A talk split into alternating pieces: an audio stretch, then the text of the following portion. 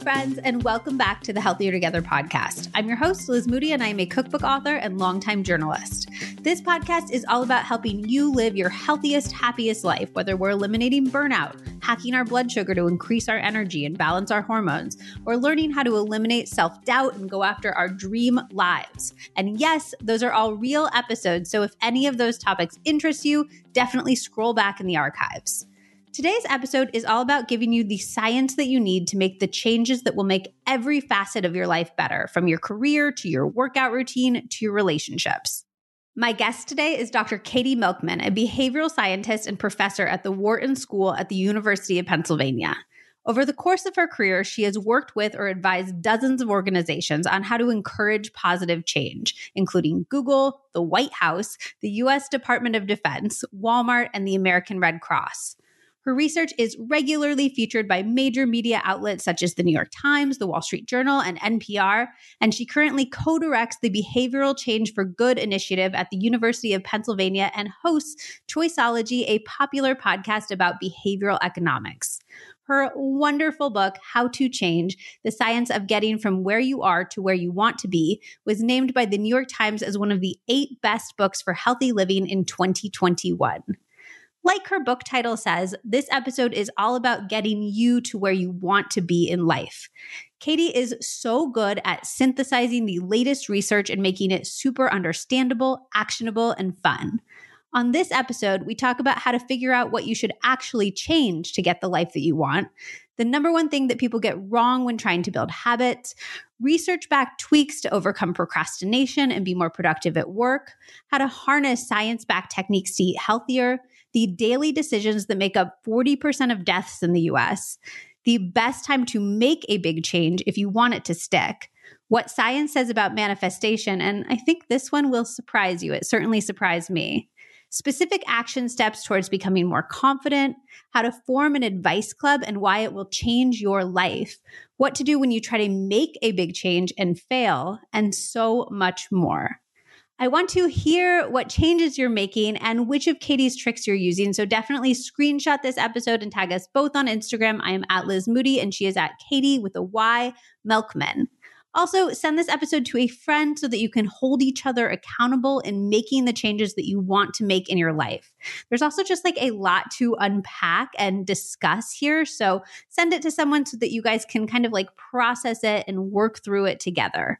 And if you are new here, welcome. I am so glad that you found the podcast. Don't forget to subscribe or follow on your favorite podcast platform so that you don't miss out on any future episodes. We have got an incredible episode about how anyone can make way more money coming up along with a new edition of our How to Dress Cute series and an interview with an MD about eating to beat depression and anxiety. And to everyone out there who is sharing the podcast, putting it on company Slacks, and telling everyone that you know, I see you. I hear from the people who found the pod through you. I appreciate you so, so much. You're the reason that this podcast has grown so much. And I am just endlessly, endlessly grateful. Okay, without further ado, here is Dr. Katy Milkman, who's going to teach us how to make all of the changes that we need to live our best possible lives. Katy Milkman, thank you so much for joining me on the podcast today. I was just telling you, I'm such a huge fan of your work, and I feel like it keeps everybody that I'm a fan of also appears to be a huge fan of your work too, which is really cool. Oh, thank you. I'm so honored and excited to be here. Looking forward to this conversation. Amazing. So let's just start off with what are the most common things that you find that people want to change? Oh, that's a great question. I think health and wellness is at the top, right? So people want to get in shape, they want to eat better, they want to sleep more on a more regular schedule, they want to meditate. So those are really common wish list items. People are also pretty interested in productivity at work. So a lot of the time people want to make changes that will make them more effective in their jobs and avoid distraction more in life. Many people want to be better parents. And then there's definitely lots of financial goals that I hear about people who want to make sure that they're building up a good nest egg for retirement or even just an emergency fund so that they can live more comfortably. And do you find that the same strategies for making change happen are applicable to basically all categories, or does it differ a lot based on the type of change that you want to make? Yeah, it's a great question. There are definitely some universals that are pretty applicable across categories, but there's also things that are more useful in some settings than others. Like, let me give you an example. In the financial domain, a lot of the best hacks that are the most useful allow you to basically put savings on autopilot. So, doing something like setting up an automatic deduction on a monthly basis of a certain amount from an account where you might see that money to an account where it it feels like it's gone. I like that. And, I'm like very money avoidant. So I feel like the more I can save without having to confront my money situation, the better. And I feel like a lot of people feel like that. They're like, I'm happy to make money. I'm happy to save money, but I don't want to have to think about my money. Yeah, exactly, exactly. The ability to put things like that on autopilot is really unique to savings because unfortunately you can't sort of mindlessly put your healthy eating on autopilot and just know that it'll be taken care of once a month without you ever lifting a finger. So there are some different strategies that we can use in different settings, but there's a lot of universals.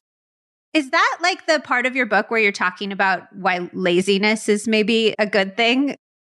Yeah, exactly. So it's funny because in many parts of change, laziness is obviously a huge barrier. The fact that we tend to go with the path of least resistance in general, but it is exactly what you're pointing to. It can be great when there's some solution we can use by basically creating a default that helps us on our way, like setting aside a certain amount of money every month through an auto deduction system. That that's a great example of a default you can set up. It just happens without any attention and then the the lazy thing you do which is not thinking about saving works. Are there any other categories in which you would say we should lean into our laziness because I love my laziness? Yeah, that's an excellent question. I think we can lean into our laziness anytime we want to deliberately try to build a habit because a habit is essentially it's a shortcut, it's a lazy strategy, it's one that we've gotten so used to we don't have to think about it, but it does still require some deliberate practice essentially to create a habit in most settings. So, for instance, if you wanted to exercise, which again is a very common goal for people, you can be really deliberate about using a high motivation period to put in like a burst of energy essentially. So if you start doing something and you do it at a very high frequency and you reward yourself for that activity, that can help you build a more consistent habit. That's really how habits are created is through like you take this action enough times that it starts to feel easy and simple and and you put it on autopilot just like practicing the piano which is a very deliberate form of behavior. You're sort of teaching your fingers where to go on the keys. You can practice a behavior you want to engage in and it becomes easier and easier. So that actually can help put things on autopilot and and I think it's not something we think about in the same way as we might think about auto deducting money from savings. But one other thing that's useful to know about habits is I think a lot of people think they need to be really rigid. Like we need to always do it at the same place and the same time if I'm trying to develop a habit. But actually, my research has shown it's important to do the opposite, which is to mix up when you engage in a behavior that you want to create a habit around so that it won't become a a rigid habit that's sort of like I only do it under these perfect circumstances, but rather a habit around, you know, I'm going to get to the gym or I'm going to get my workout in no matter what. Sometimes that'll be at 6 a.m. before I get to work. Sometimes it'll be at 5 p.m. after I'm back. And so by practicing getting it done under some circumstances and really putting in that energy up front, you can create a way that it becomes the path of least resistance. Okay, I have questions about both of those because they're both kind of counter to what I would have thought. So, to the first point, I always think when I'm starting a new thing that I should kind of immediately get into the cadence that I can keep up forever. Because if I try it like too hard, I'll scare myself off and then I'll never create it as a habit. So, but you're saying, I think that like we can go hard at the beginning and that makes it stick and then we can kind of back off. Yeah, absolutely. So I completely understand what you're saying about like, what if I'm then pushing myself too hard? I think actually the logic here is is pretty similar to what you're saying, but with a small twist. So the logic is that if you are feeling motivated, which we, it turns out there are cycles in our motivation, right? Like every New Year's, we get a little burst of motivation. We're more willing to to try something. Something else happens in your life that makes you feel ready for a change. you're ready to invest in a way that you wouldn't be if you're just sort of going about your usual routines. Whenever that moment hits, leaning into it as much as possible is valuable just because the more you do it, the more it starts to become habitual. So that repetition builds a habit. And if you're feeling that motivation, which will eventually wane, you want to use it to carry you as far towards the habit as possible. That's not saying like it needs to be every day or else you're a failure. That actually is really dangerous logic. It's rather just, you know, do it as much as you can tolerate when you're feeling that motivation because that will, you know, the more you do it, the more it sticks. And that's basically what all the research shows. Like if you can get people going to the gym in a burst of energy for a month, say, they go eight times, you're going to see in general what we see is about 33% of a habit that you build will last even if you basically take away any sorts of rewards that you're offering people or incentives. And so if you're going to be able to retain at steady state through habituation say 30% of what you can get when you're really motivated that says like get as much as you can when you're really motivated because then you'll have more carryover okay that makes sense and then i'm going to ask what seems probably like a rigid question in the name of flexibility. But to the second point, is there a right amount to be rigid about your habit to get it to stick? And a right amount to do it at a different time and kind of like develop that flexibility? Or am I overthinking it? No, you're not overthinking of it. it. It's a great question. And I think the answer is that we don't know exactly what the sweet spot is, but I can give you a little better answer than just like a shrug. We did one big experiment with Google employees where we had thousands of them randomly assigned to different experimental conditions to try to build an exercise habit. Everybody told us the date and time when it was best for them to work out on a regular basis. They, you know, they said Monday through Friday, say it, and it had to be the same time on those days. So maybe they'd say Monday through Friday, the best time for me is 7 a.m. Once they did that, we, we said, okay, some of the people are going to get paid for going to the gym if they go within two hours of 7 a.m. and only then. And other people will get paid for going to the gym anytime, but they'll still be reminded to go at 7 a.m., which is their preferred time. And then we looked after that month ended to see which of these groups ended up building a more lasting habit. And we had expected it would be the people who were going consistently, actually, based on past research, which shows that in general, people who have more consistency in their behaviors are also more habitual. As you can see, that's a really it's like a circular argument. That's why we wanted to test and see is that actually really the best way to build a habit.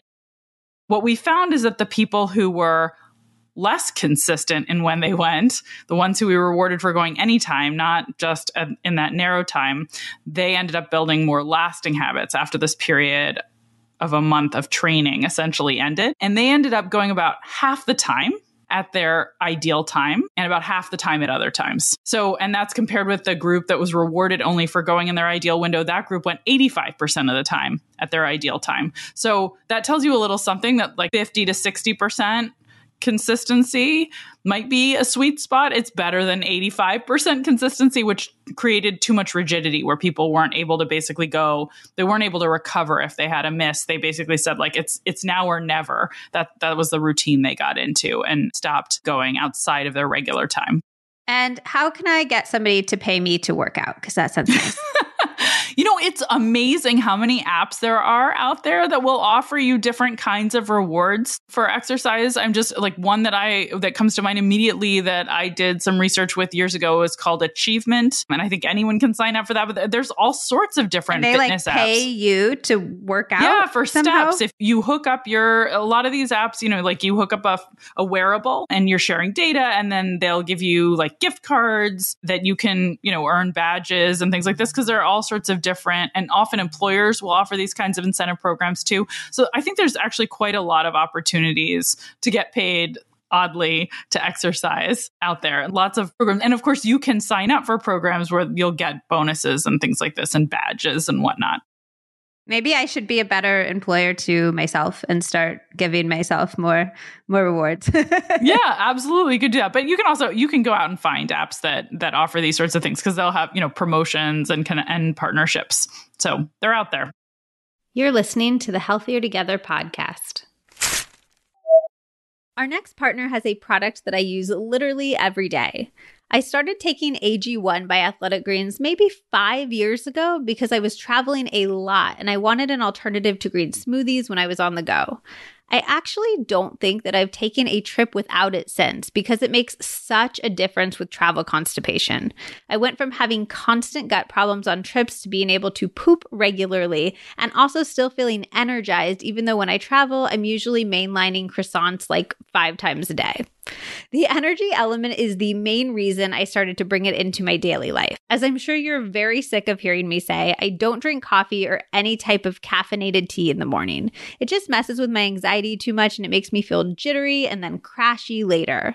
Now, when I feel sluggish in the morning, I mix a scoop of AG1 into water and chug it down.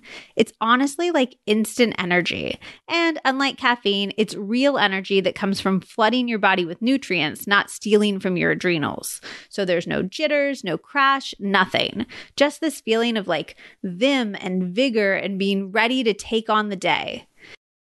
AG1 has 75 high quality vitamins, minerals, whole food source superfoods, probiotics, and adaptogens that were specifically selected to support your gut health, your nervous system, your immune system, your energy, recovery, focus, and aging. And maybe even more importantly, they actually use clinically researched amounts of everything they include. So you're actually getting the studied benefits. I checked on that because a lot of times, even if it actually says something on the package, it's like such a tiny pinch that it's basically just marketing. It also has less than one gram of sugar, no GMOs, and no artificial anything. And they're third party tested, which is always so important to look for. I know you're to ask how it tastes, and I'm to be honest, I actually love it. It tastes a little sweet, a little grassy, and really bright and fresh. I'd say it's like a really good green juice. I've also come to crave the flavor simply because I associate it with making me feel so good. I've basically Pavloved myself. To make it easy, Athletic Greens is going to give you a free one year supply of immune supporting vitamin D and five free travel packs with your first purchase. All you have to do is visit athleticgreens.com slash healthier together. I love the travel packs. I keep one with me at pretty much all times, and the vitamin D3 and K2 is amazing. You actually want to make sure that you look for K2 with your D3 because the K2 helps the D transport calcium to your bones where it's needed rather than calcifying in your arteries. Again, that is athleticgreens.com slash healthier together to take ownership over your health and pick up the ultimate daily nutritional insurance. Now, let's get back to the episode. Let's pick a few of the common changes that you mentioned. Let's say being more productive at work. What are some specific research backed tweaks that might work for that one? One of my favorite suggestions for this is to basically use a tool that I call a commitment device. And the reason that I often go here for productivity is that I think one of the biggest barriers when it comes to productivity tends to be procrastination right? Like there's something more instantly gratifying that grabs our attention in the moment, whether it's social media or a great podcast we've been wanting to listen to, or uh, going down an email rabbit hole when we have an important project that we really need to focus on instead. So, how do we get ourselves to focus on those long term goals and invest in those as opposed to getting caught up in the temptations that can distract us? Well, one tool is actually what's called a commitment device. A commitment device is when you impose constraints on yourself that will penalize you or con- restrict you in some way in the service of a larger goal. And it sounds kind of odd. It's like being your own manager, right? We're used to other people giving us like deadlines with a penalty if we don't achieve it or boundaries, but it's odd to set them on our ourselves. But research shows it can be really useful. And there's a number of different kinds of commitment devices. I'll tell you about the most counterintuitive, but that you could use as a productivity hack for sure.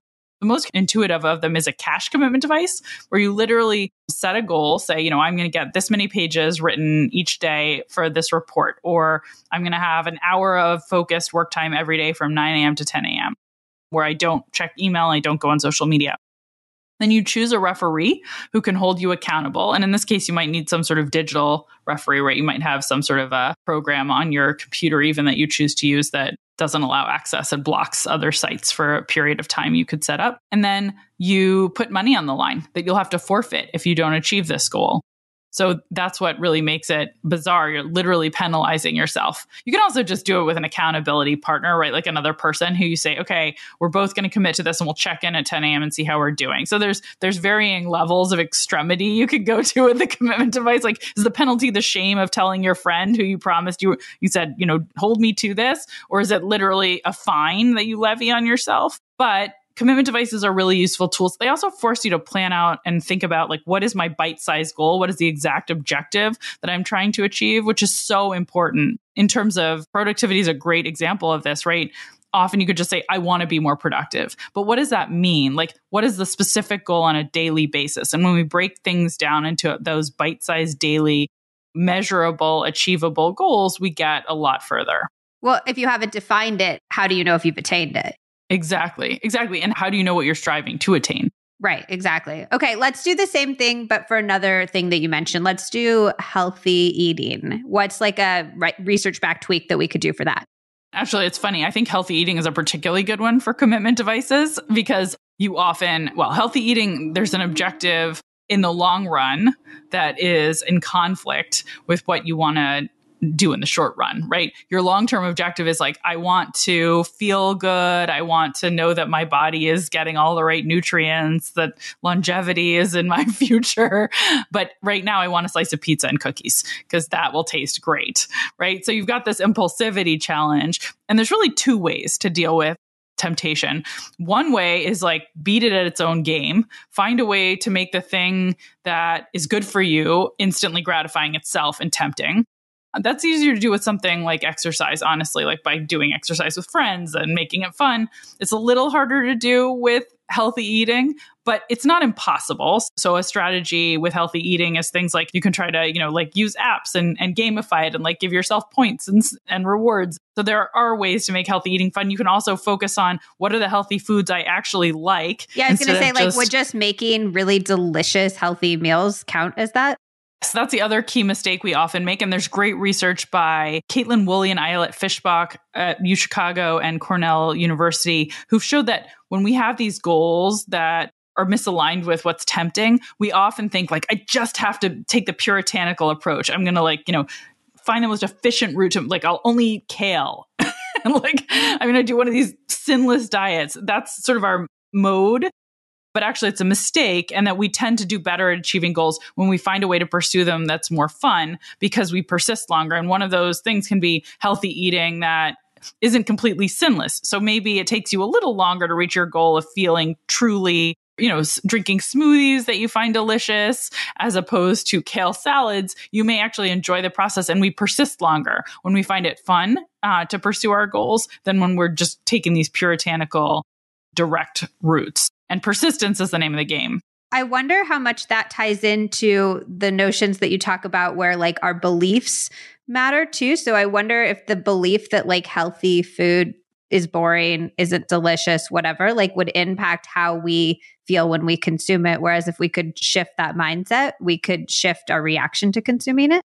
Yeah, I love that. There's really fascinating research by Ali Crum, who's a psychologist at Stanford University, who showed that when she gave people literally an identical smoothie. I was just mentioning smoothies can be delicious. And she randomly assigned some people to learn that this smoothie was caloric and indulgent and to hear that it was a milkshake. And other people were told, like, it's a healthy, good for you, low fat smoothie. And what was interesting is that after they consumed exactly the same beverage, people who had different perceptions of what they'd consumed had both different perceptions of how full they were and also different gut peptide reactions. Their bodies literally digested the food differently. So people felt more full and their body acted as if they were more full metabolically when they thought they had had this sort of indulgent treat than when they were thinking of this as a sort of slimming, good for you. That's so um, interesting. Beverage. Yeah. So telling ourselves that we're indulging in delicious, healthy foods as opposed to thinking of them as these like sinless beverages or, or, or snacks is literally going to make your body react differently. Okay, I love that. And then you said there was a second way that we could kind of try to help ourselves eat healthier.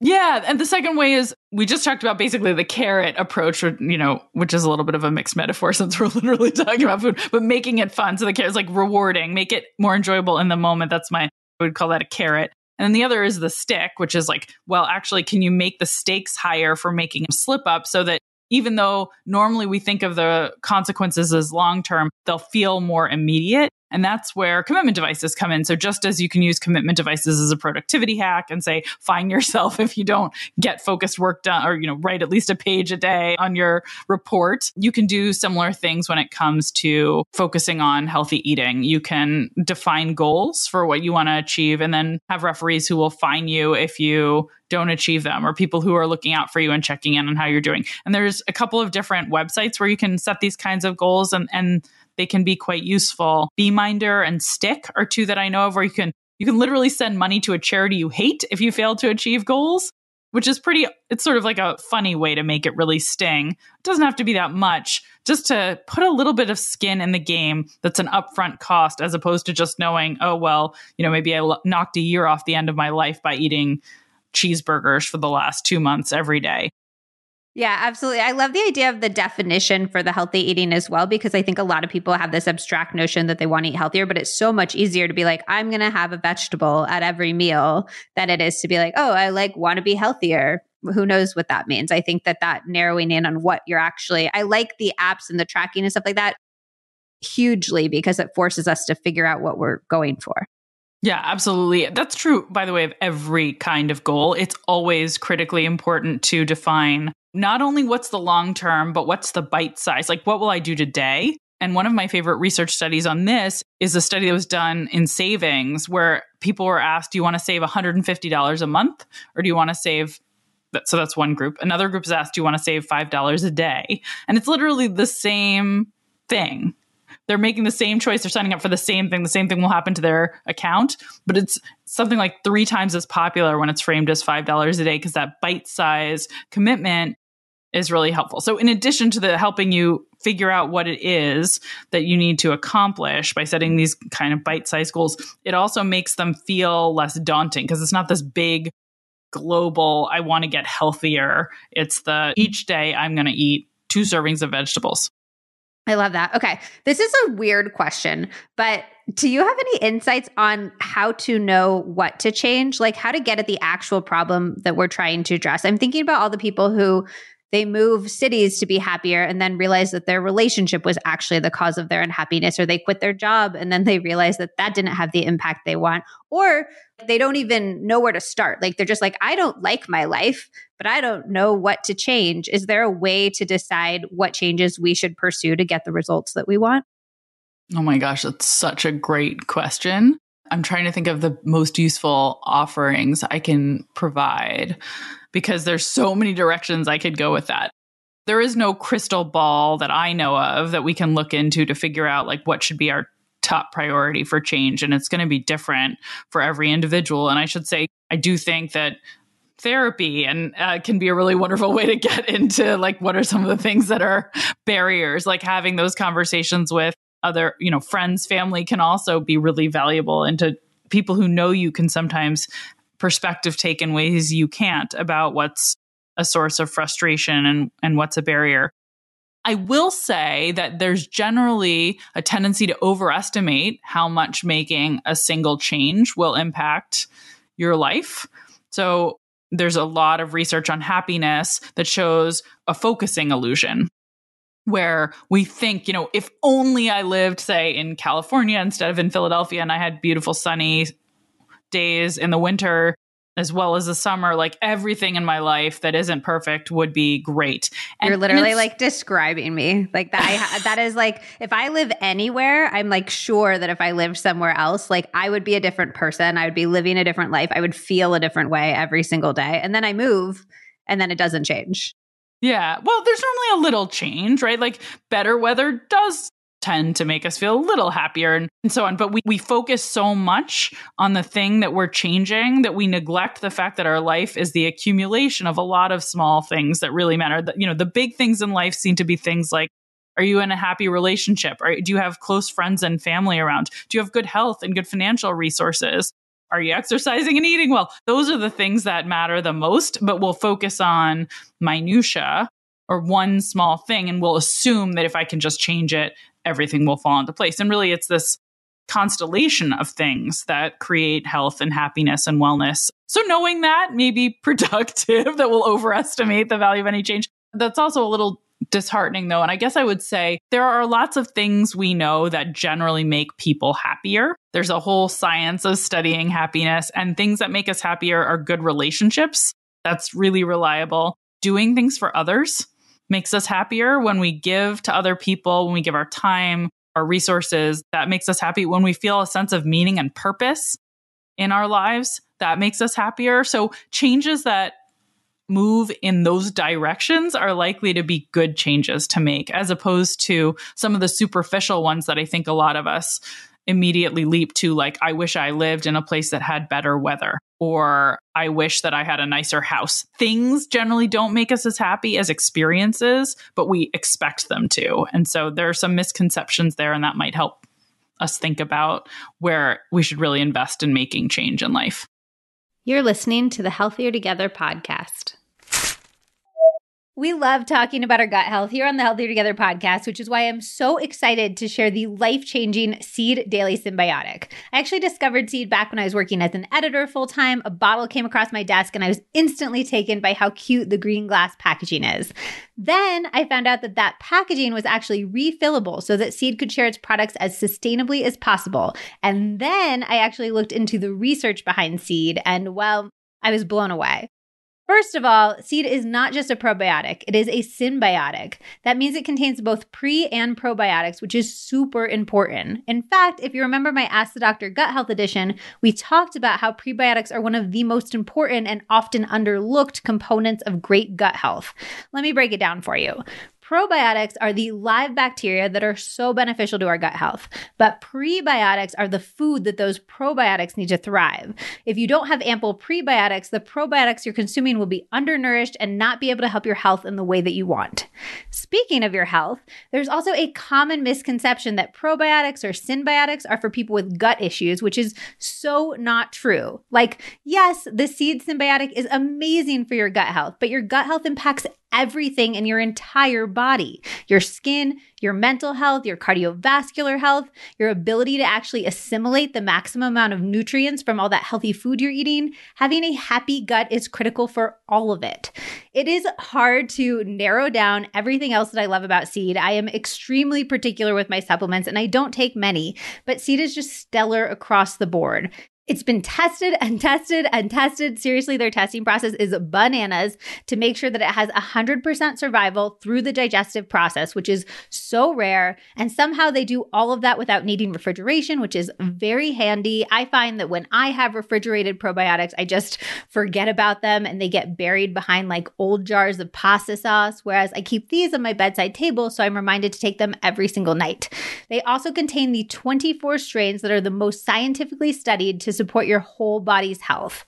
I am obviously passionate about this stuff. Taking care of my gut has been a key part of my own anxiety journey, and seed has been a vital part of that. So feel free to reach out with any questions. And if you like learning about gut health and how probiotics and prebiotics actually function, I highly recommend heading over to seed.com. They have a whole educational section that breaks down the science behind your microbiome in some of the easiest to understand ways that I have ever seen. And if you'd like to try seed for yourself and pretty much change your life forever, you can get 15% off your first month supply of Seed's DS01 Daily Synbiotic by going to seed.com slash daily dash synbiotic and using the code Liz Moody. Again, that's code Liz Moody on seed.com slash daily dash S Y N B I O T I C. Now, let's get back to the episode. Is there any research on how changing our bodies? I think a lot of people are like, oh, I wish I looked different. And they're like working out to look different, or like they get plastic surgery. And then I'm curious if actually achieving that change of looking in a different way, what the effect of that is. Yeah, that's a really interesting question. I mean, certainly one of the things that I think people get wrong about exercise is they think that going to the gym is a means to an end of a, a different kini body or something. And really, the benefits of exercise are less around weight loss and more around mental health and things like, you know, reducing cancer risk and, and risk of dementia. And so, so it's like all sorts of much more downstream health benefits rather than literally the shape or size of your body that you get from exercise in general. I guess I would categorize the idea of my physical appearance as one of the things that I haven't seen much research suggesting makes us vastly happier in the way that giving, meaning, relationships do. Of course, if there is something that's truly harming your ability to have strong relationships, someone who's, who's a burn victim and wants to have plastic surgery so that they can look in the mirror and feel comfortable and confident enough to present their ideas in a meeting and to go on a date, then there probably are huge benefits to getting to the point where you're comfortable. So I don't want to downplay the fact that there can be important settings where physical appearance does give us the confidence to do better. Yeah, I'm thinking about all the people who are like, oh, I'll start living my life when I lose 20 pounds. Like, that's when I'll start dating. That's when I'll feel good about going out with my friends. And I've just never seen that actually be the case. So I was just curious if there was research that supported that. I don't know of specific studies on overestimating the benefits of something like weight loss on happiness, but I also will just say it's not one of the things that I've seen people show increases happiness. the big things that increase happiness, that's it's just not one of them. The big things are good relationships, physical activity, financial stability, uh, good health. Those are the things that really ma- this idea of meaning and purpose and giving, not weight. In the name of sort of like motivating people to want to make changes, can you just speak briefly to that like 40% statistic that kind of got you down this path of change in the first place? Because I found that terrifying, but also motivating. yeah, absolutely. And P.S., that's how I felt about it too. So when I was an assistant professor at the Wharton School at the University of Pennsylvania, which is where I still work today, I didn't have a super clear, I'll say, mission and research purpose. I was interested in behavioral science. How can we better understand the way people make decisions? And there were a lot of aspects of this that intrigued me. I was wandering, I'll just say. And I, I wandered over to the medical school to a research seminar. And I wouldn't say there are a lot of people I know who would tell you that seeing a graph on a slide changed their life. But I'm enough of a nerd that that's what happened to me on this particular day. So it was a research seminar where a slide went up that had a pie chart on it. And it was the percentage of premature deaths in the United States that are attributable to a variety of different causes. And those causes are things like, you know, genetics, the environment, accidents. And one of the categories was behaviors that we could change, decisions we make on a daily basis about things like whether or not we're physically active, what we eat, what we drink, whether we smoke, whether we buckle our seatbelt when we get into a car. And what absolutely blew my mind is that those daily decisions make up 40% of premature deaths in this country, more than any other cause on that graph. I would have guessed 5%. These aren't the big things, but I was wrong. They're the big things. And seeing that, recognizing that these choices we make could accumulate to have such huge consequences, that really changed my life because I realized I already study decision making. I'm interested in this topic. I could really help if i focus my work and research on trying to understand how can we help people make the changes they already want to make by the way how can we make it easier how can we make it more straightforward to choose the the healthy options to buckle the seatbelt to get the vaccine all the things that will lead to those good outcomes it can make a huge difference. And of course, by the way, once you recognize that these little things accumulate in health, it's easy to see the same is going to be true in when we're making financial decisions, when we're making choices about our education. In so much of our life, these daily decisions clearly snowball. That changed my gave me a mission and purpose in my work to try to understand what could science do, what tools could we offer that would really make change more feasible for people. Yeah, it's actually really powerful to have them grouped together because it gives them a weight that, like, it's not every little action on its own might not move the needle. But when you put all of these actions that are, like you said, within our control together, they hugely move the needle. And it's motivating to like do all the little things. Absolutely. And to know that you can impact this incredibly important out- outcome, how long you have on this earth. Okay, so let's dive deep into some of your strategies. I want to start with your famous fresh start effect.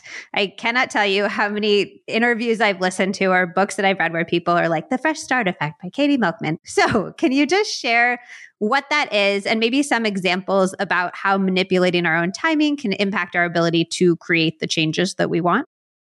Yeah, absolutely. So, this is joint work with UCLA's Hengchen Dai and Jason Riis at the Wharton School we all got really interested in this question of whether or not there were certain moments that could motivate us to make a change after I had given a big presentation of my research at a large company and got a question about whether or not there were certain moments when people are more open to change. Hengchen, Jason, and I started reading about autobiographical memory and learning about the fact that when we think about our lives, we don't think about our lives linearly. Instead, we think about them as if they unfolded as a series of chapters, as if we're characters in a book. And you know, one chapter might be the college years, another might be the years living in Boston, another might be, you know, the years working at, at this company. Whatever those chapter breaks are, they give us a sense that we have a fresh start and a clean slate and a new beginning. And whoever we were beforehand, before that chapter break came around, you know, you can say that was the old me. And the old me might have failed to achieve their goals, but the new me is going to be different and able to do it. And what we've shown in our work is that there are actually predictable moments when these chapter breaks arrive, when we get a sense of a new beginning. And the most famous, of course, you don't need me to tell you this, is New Year's, which gives us that sense of renewal and leads us to make all sorts of new goals, resolutions. But also every Monday is a fresh start for people and we see spikes in in goal setting on popular goal setting websites for everything from health and wellness to education to our finances. We see it at the beginning of a new month. Of course, see it, as I mentioned, at the start of a new year. The celebration of birthdays is a fresh start. And there are certain holidays that we, where we see fresh start effects coming along. So dates that we associate with new beginnings. So think more the start of spring or the celebration of a holiday like Labor Day, unless maybe Valentine's Day. but you have there's some days that give us a sense of a fresh start. And also there's research showing when you move to a new house, for instance, a new community, there are other breaks in life that give us a fresh start sense as well.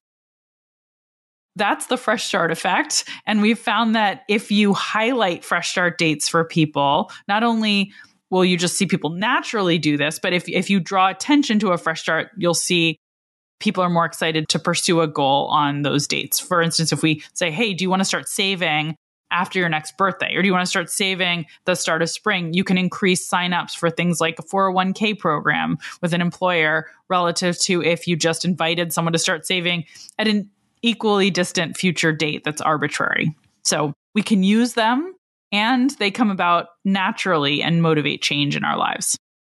Is there anything that makes a fresh start more likely to stick? Like I'm thinking about the people whose New Year's resolutions, they can keep them and they change their life. And then the people who revert to their old behavior. Is there something the old behavior people could have done differently? Oh yeah, there's a lot of things they could have done differently. and and PS, a, a fresh start on its own is not enough. It gives you the motivation to begin, which we never get anything done if we don't start. But a lot of our goals fail because we don't actually set ourselves up for success by using the right strategies to succeed. The truth is there are a lot of different barriers to success and, and different strategies we need to sort of choose the right one to match it. We've talked about a lot of them already, right? We've talked about things like um, trying to make it fun, which may be my favorite takeaway from all of the research that's been done on change. That if you're not enjoying something, you won't persist. And people make this mistake and they pursue their goals in a way that they think is efficient and will get them there fastest, but that is miserable. And so they'll quit. So that that's a really important one for persistence. But there's so many other tools too, from using commitment devices to making I know concrete plans. Temptation bundling is one that you talk about. Can you talk about temptation bundling for a little bit? Yeah, I would love to. Temptation bundling is actually a very specific tool for making it more fun to pursue your goals. So it's something that I discovered in my own life and then studied and, and proved it was my first real me search project. like it worked for me. Wait, can I do a research study and see if this would work for thousands of other people? So I was struggling to motivate myself to exercise when I was a graduate student. I'd come home at the end of a long day of classes and just all I wanted to do was indulge and like curl up on the couch, binge watch lowbrow TV shows My homework wasn't getting done, my exercise wasn't happening, and I was kind of a mess. And I decided to try something new, which was I set a rule for myself. I said, I'm only going to let myself indulge in that entertainment I crave that's not really a great use of my time if I am at the gym on the elliptical, which is my preferred machine. And suddenly I actually started craving trips to the gym at the end of a long day of classes. All I wanted to do was get on my workout machine and find out what happened next to the characters I was invested in. Time would fly while I was there, and I'd come back to my apartment feeling refreshed and completely ready to dive into my work. I'd had my break, I'd gotten my rejuvenation, and I was ready to focus. It was sort of life altering. And so I started realizing there are lots of ways I could use a similar hack of basically combining something that felt like a chore that I dreaded with something that was a source of pleasure and that would make it more tempting to engage in the chore. So for studying, you know, like only letting myself pick up the my favorite beverage from a favorite cafe when I was on the way to the library to hit the books or saving favorite podcasts for a while I was folding laundry and doing dishes or cooking a fresh meal for myself and my family. There are all these different ways that I now temptation bundle, but I've done research since that proves that actually giving people ways that they can combine temptations, like listening to lowbrow audiobooks with exercise, can increase the rate at which they achieve their goals. Even students turn out to appreciate temptation bundling when they're doing math problem sets. If you play music for them, give them markers and snacks, and make it a more fun environment so they're combining things they enjoy with something that feels like a chore, they persist longer. So there's lots of different ways that we can use this insight. Yeah, I do. I, listen to podcasts while I work out, and it's like been the thing that's made me be able to work out effectively. I know you talk about limiting the fun activity to just when you're trying to do the hard activity. Is that just like a little bonus, or can I listen to podcasts the rest of the time, or do I have to like only listen to them when I work out? The ideal is that it's something that's reserved for this other activity because otherwise it isn't such a temptation and it doesn't you don't necessarily build the association between these two things as strongly so theoretically that's the ideal but maybe like my favorite podcast when i work out and then other podcasts like the rest of the time or the the guilty pleasure podcast perhaps the one that trying to think know, if i have whatever it is that you most look forward to so that it can be a little tug that pulls you towards the activity you otherwise might not get around to doing. You're listening to the Healthier Together podcast. When I worked as a magazine editor, I wrote more than a thousand articles about turmeric because pretty much all of the doctors that I used as sources kept recommending it or citing it as one of the supplements that they would personally take. Here's the background turmeric is one of the most powerful ways to fight inflammation. In a nutshell, there are two types of inflammation acute and chronic. Acute inflammation can actually be a good thing, it's one of the ways that your body heals and repairs itself. But when that system goes haywire, we get chronic inflammation, which essentially makes your body feel like it's constantly under attack. The vast majority of doctors I work with cite chronic inflammation as one of the root causes of so many of our modern ailments. And research links inflammation with heart disease, diabetes, autoimmune conditions, cancer, arthritis, and gut issues like Crohn's and ulcerative colitis. I am never going to sit around and tell you that a supplement will cure everything that ails you, but if you're looking for a turmeric supplement to help get your inflammation under control, I am extremely impressed with Paleo Valley's. To increase the bioavailability of turmeric, you need to consume it with black pepper, which most people know, and fat, which many people forget about. Paleo Valley's turmeric complex has black pepper and coconut oil to maximize absorption, and three other powerful anti inflammatories ginger, rosemary, and clove for a maximum synergistic response. It also has no fillers, binders, or preservatives and is made with all organic ingredients and just a veggie capsule. Finally, it's third party tested, which is something I always look for in supplements as extra assurance of their quality. I've had my uncle taking this for about three months, and he's gone from having debilitating back pain due to an autoimmune condition to being almost completely pain free.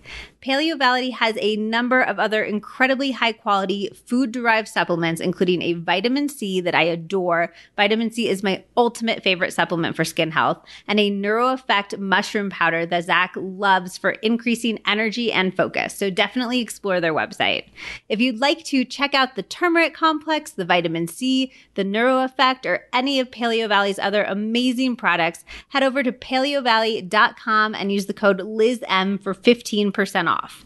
That's paleovalley.com and code LizM for 15% off your order. And if you have any questions, feel free to hit me up on Instagram. I love chatting about this stuff. Now, let's get back to the episode. We talked a little bit earlier about how our beliefs actually impact our physiology, like with the healthy eating and things like that. And I was curious if your research on beliefs to you suggests that manifesting actually works. Say more about what you mean by manifesting. It was interesting because your research on beliefs was kind of the strongest argument for this notion of think dreaming about and thinking about what you want and making that actually come to pass. So I think there there's a little bit of a delicate balance here in that I would actually point to research by Don Moore of UC Berkeley, who has a wonderful book called Perfectly Confident. And I think it makes a nice point that you have to have a certain level of confidence to achieve. But of course, if you have too much confidence, if you just think, like, I believe I'll get there, so I will, then you're not going to lift a finger. So there is this delicate balance where you have to believe you have a shot at achieving something. You know, you have to surround yourself with exemplars who show you this is possible. You don't want to be hanging out with a bunch of people who aren't achieving their goals, who are never making progress towards the things that you'd like to see yourself achieve because they're going to show you, oh, this is impossible, or people who are constantly cutting you down. So who you're who you're surrounded with turns out to be really important to building what you believe. But on the other hand, if you are overconfident because you think I've got this in the bag, you know, then you're not going to take the actions you need to in order to actually achieve your goals. So there's this funny balance and I think some of the tools that I am most gung ho about are tools that both build your confidence but also show you that it does really take work and effort to get to the end. It's not just believe it and you'll be it. Uh, that's not enough because if that's where one heads, almost everything in life does take hard work, everything worth achieving. And so you'll be left kind of high and dry. So, what are some of those tools? So, one of them I just mentioned in passing, which is thinking about building your social network in a strategic way so that there are other people around you who are working towards similar goals. And maybe you're a little tiny bit ahead of you so that you, they push you and show you what's possible and you can learn from them about, you know, what are the specific strategies they're deploying. And by the way, we tend to pick some of that up naturally. Like if you end up with college roommates who are higher achievers in school, you end up getting better grades. So some of that will just happen by hanging around. But uh, Angela Duckworth and I have shown that we can actually improve how well people pick up that social knowledge when we just nudge people to be really deliberate about copying and pasting strategies that are working for their friends who have similar goals. So we can do a little better if we very intentionally ask people it seems sort of silly and obvious, but we often don't think to ask someone who's in our social network, Hey, I've noticed that you're also trying to run a marathon. Could you tell me a little bit more about your specific schedule and what are some of the things you do that feel like they really work? And then try to adopt those strategies. So we can copy and paste and be deliberate about the peers we choose. Can I just ask a follow up on that? Yeah. I think it's easier said than done to surround yourself with these types of people. I'm curious if you have any advice for meeting these people and bringing them into your world. And a lot of people are like, oh, just like reach out. But often, especially when you are reaching out to people slightly more advanced in their career or whatever, you kind of feel like you're bugging them. And sometimes you are bugging them, you know? So how do we do that? Yeah, no, it's a fantastic, it's a fantastic question. And I think it depends a lot on what is the goal. So is it is it that you're trying to build a group of like-minded career professionals? Then often a good place to look is whether or not the organization you work for, for instance, if you work for a big organization, has any sorts of social groups, whether or not there are community centers in your community where there are support groups like this that already exist. But there's a lot of organizations, religious groups often create these kinds of affinity groups. There's a lot of different organizations that already are out there that can help help you meet the right kinds of people depending on what your objectives are. If your objectives are related to health and physical fitness, there's tons of different ways to find communities online and also locally, you know, where you can go and and hang out. Like if you want to get healthier, often it's you may want to join a local gym and start going to certain classes and strike up conversations with other people you see there. So there are different ways to form those networks. It can also be by reaching out to people who are already your friends and saying, Hey, I have this new goal. I'm trying to find some other people who are working towards something similar. Do you know anyone you could introduce me to? So we can be proactive in different ways, whether it's through like the communities we already belong to and looking for affinity groups or through our friendship networks and families. Okay, so keep going. Other tools. Yeah. Um, another thing that I think is an underappreciated one. It turns out that when we coach and mentor others who have similar goals, that also helps us. And it does this for a few reasons. One is it boosts our confidence to be in the position of an advice giver. When we're advising others, we sort of see we have something to offer, someone's looking up to us, and that makes us feel gosh, well, maybe I actually am not such a schmo and I really could offer the world something and I really could make progress. It also forces you to introspect about what could be an effective tool. And once you do that, you may dredge up insights that you wouldn't have thought of if you were just working on yourself. But if you're trying to help someone else, you're going to think harder, more deeply, and make sure that you you have something to say. And then once you've given that advice to someone else, you're going to feel hypocritical if you don't walk the talk, if you don't follow your own advice. Lauren Eskreis-Winkler, professor at Northwestern University's Kellogg School of Management, has lots of great work, some of which I've gotten to collaborate on, showing whenever we advise others, and it's important that it be solicited advice because unsolicited advice can make anyone feel crummy. But if other people are interested and looking for a mentor or a coach and we step into that role, it actually helps us improve our own performance in that domain. So looking for opportunities to be a coach and mentor uh, can be really valuable.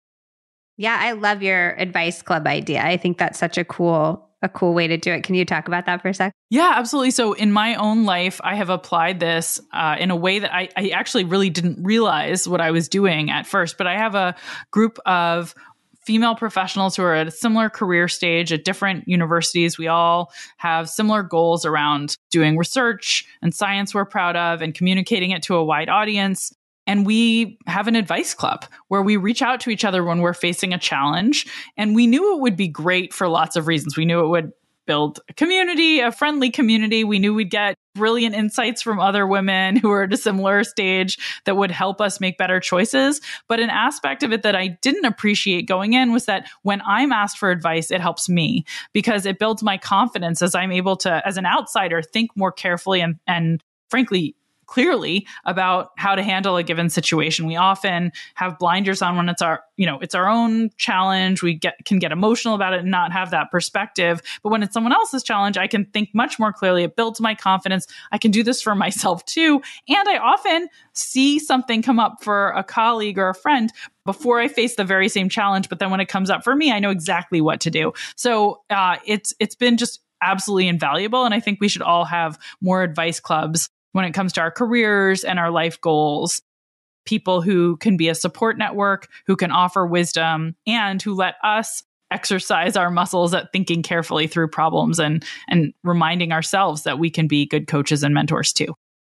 I love that. Would all of these strategies work for overcoming internalized limiting beliefs? Like people have told us for years that we're not good enough. Or I'm thinking about like when society tells us that our worth is based on how we look or what gender or race or socioeconomic level we are. Yeah, I do think advice clubs can be a great way to build confidence and bust some of those um, nasty stereotypes. And I do think it's also, though, important that you make sure if you're forming a group like this, that it's going to be a group where you really have trust and that it's going to reinforce positive beliefs rather than negative ones. So you may want to look for a group who faces has faced similar challenges. And I'll, I mentioned my advice club is a group of female professionals. That's very deliberate because I think there's different barriers we face and we can build each other up and give advice that's relevant to members of our identity group. And there's lots of other groups that might benefit because they face specific challenges in the workplace or with health and wellness that are different than, and, and you don't want your group to be unable to relate to your own situation. Okay, so if we start making a change, we do all of these wonderful things, but then we relapse. We stop going to the gym, we call an old boyfriend. What's the very first thing that we should do to get back on track? Great question. One of my favorite piece of advice on this comes from Stanford University's Carol Dweck. Carol has written about the importance of having a growth mindset, and she mostly focuses on it in the context of educational outcomes and thinking of intelligence not as something that's fixed, but as something that can grow with effort and that through failure we learn, as opposed to thinking about everything with a fixed mindset, which would say through failure we're diagnosed as inc- incompetent. That idea of a growth mindset, though, can be applied much more broadly than to just educational achievement. It's really true of pretty much everything in life that that through setbacks we can grow stronger and better and do a better job the next time as opposed to every setback being diagnostic of our incapability to uh, achieve so I, I would say that trying to adopt a growth mindset whenever you hit a setback and look at it not as final and not as a diagnosis of what you're capable of, but saying, what can I learn from this and how can I do better next time? And adopting that way of looking at and recognizing every failure as an opportunity to grow and learn. That would be probably my first and number one piece of advice. I love that. Okay, two final questions. One, you host the wonderful podcast Choiceology. I'm curious if you could just give us like one piece of advice that you've learned from all of your interviews about how we can make smarter choices. One thing that comes up a lot on Choiceology, which is a it's a podcast about making better decisions and understanding the various biases that can prevent us from making good decisions. One that comes up a lot is what I'll call the planning fallacy. That's sort of the, the name for it in the academic literature. In general, what it tells us is that we tend to have a rosy, optimistic view of how long it will take us to, to accomplish something. We forecast how long will it take me to write a book and we say, "Oh, I can definitely do that in a year. No problem." We forecast how long or engineers forecast how long it'll take to build the Sydney Opera House and they say, you know, 3 years and and it takes 10 and my 1 year to write a book took 3 when we're making forecasts of how long things will take, we imagine the best possible outcome and the smoothest possible path. And we don't think of all the things that can go wrong. And we rarely collect data about, well, what was the experience like for others who tried to attack a similar goal? How long did it take them? if you think about renovation projects, right, that like every home renovation project, it's always over budget and over time. but if you just collected some friends' estimates on exactly the same renovation project, you you couldn't you wouldn't always be over budget and over time because there is some normal. So I think we should collect more data before we do that kind of forecasting exercise and recognize that whenever we're planning, we're planning for best case scenarios and we need to do more planning for worst case scenarios and more looking at data and less just relying on our intuition. I actually heard somebody say that for the notion of manifesting that we shouldn't just be like thinking about our dream life and being like, I'm going to get to my dream life, I'm going to get to my dream life, but thinking about, well, here's a hurdle I might run into on the way to my dream life. And how can I think through overcoming that hurdle? And that's actually like a more helpful way to vision. Absolutely. Thinking through obstacles is one of the most critical things we can do in order to get to success. And I'd say that's maybe the most important point I make in my book is that we want to understand what are the things that will hold us back and then tailor our strategies for those obstacles. And Gabriele Oettingen, who's a professor at New York University's Psychology Department, has done wonderful work about how important it is to include that obstacle component whenever we're thinking about a plan. First, think what could stand in my way? Just when I'm approaching a goal, and then consider that that can help us consider more carefully what we really need to do in order to achieve it. Yeah, I love that. It almost feels a little like negative, but I guess the point is it's it's like realistic, so it actually helps you get to the positive place. Exactly. The way that you can avoid those negatives becoming not just potholes but traps is by by thinking through them and then figuring out how am I going to navigate around them. Can you just leave us with one homework assignment that we can all do today to help us make a change that will benefit our lives and to stick? Yeah, I love that. Um, and I love giving homework because I'm a professor. Homework is the best. yeah, I'd say write down the goal. What's a goal that you would like to achieve? Because we all have some something we want to get better at, something we want to do better and you're going to write down some big goal like I want to be fit or I want to have more financial security. So then after you write down the goal, write down what's the bite-sized thing that you are going to do on a daily or at least weekly basis. You know, it's I want to learn a new language, then it's I'm going to I'm going to get on this language learning app for an hour every day.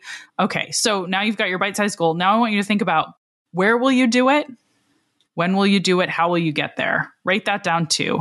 And now you've really got a detailed plan. There's some there's a cue that's going to trigger your action. Right, 4 p.m. on Thursdays, I'm going to go to a language class the more concrete you make it, the harder it is to back off of it. And hopefully, that bit of homework will get everyone a long way. They're going to be less likely to forget. It's clear what they need to achieve.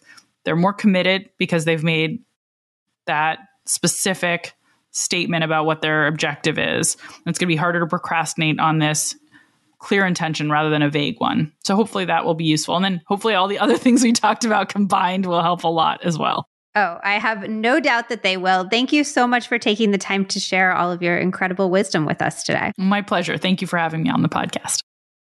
I hope you loved this interview with Dr. Milkman. I am definitely going to be forming an advice club, and you know that I'm temptation bundling up the wazoo. I literally can't imagine working out without my favorite podcast, to be honest.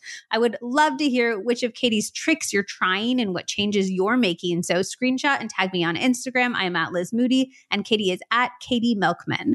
I'm also going to be doing a giveaway of a bunch of Katy's books. So go leave a comment on my in-feed post about this episode so that you can snag one for yourself. If you are a first time listener, don't forget to subscribe and join the fam. If you did love this episode, I would so appreciate a quick rating or review on Apple Podcasts or Spotify. It's one of the best ways to support the show, and it is so, so appreciated. And of course, the best, best way to support the pod is to spread the word. So please, please, please share this episode with anyone that you think would love it. Text it to a friend or email your mom or dad or put it up on your Instagram or your Twitter. It's all so appreciated, and it's the reason that I can have on these amazing guests and share all of this wonderful information with all of you. Okay, I love you, and I will see you next Wednesday on the next episode of the Healthier Together podcast.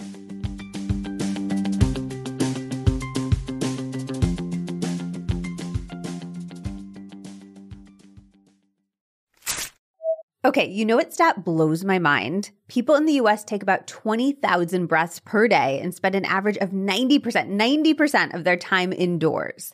And that indoor air can be up to 100 times more polluted than outdoor air, according to the EPA.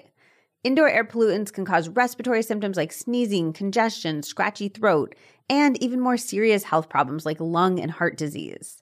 I talked about this with a world famous doctor friend years ago, and I was like, it is awful. What do I do?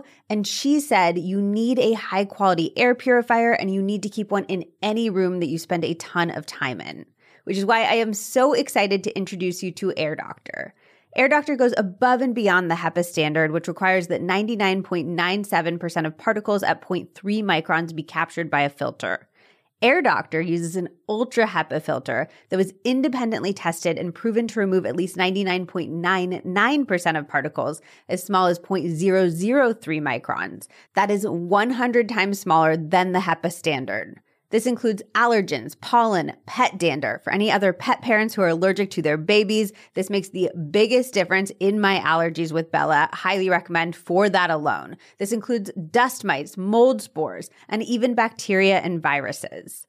Also, if you live somewhere that is coming up on potential fires this summer, please, please, please get an air doctor so you have it ready. Breathing in smoke is awful for your lungs. And as somebody who lives in California, it gives me such peace of mind that I have my air doctor ready to go. We have a few, but if you are starting with one, keep it in the bedroom. That way you're breathing great air for at least a third of your life, and it'll help you get better sleep, which will have so many downstream positive effects. And as a little bonus extra, it has such a nice white noise sound. It actually helps me fall asleep and stay asleep. Air Doctor comes with a 30 day money back guarantee. So if you do not love it, just send it back for a refund minus shipping.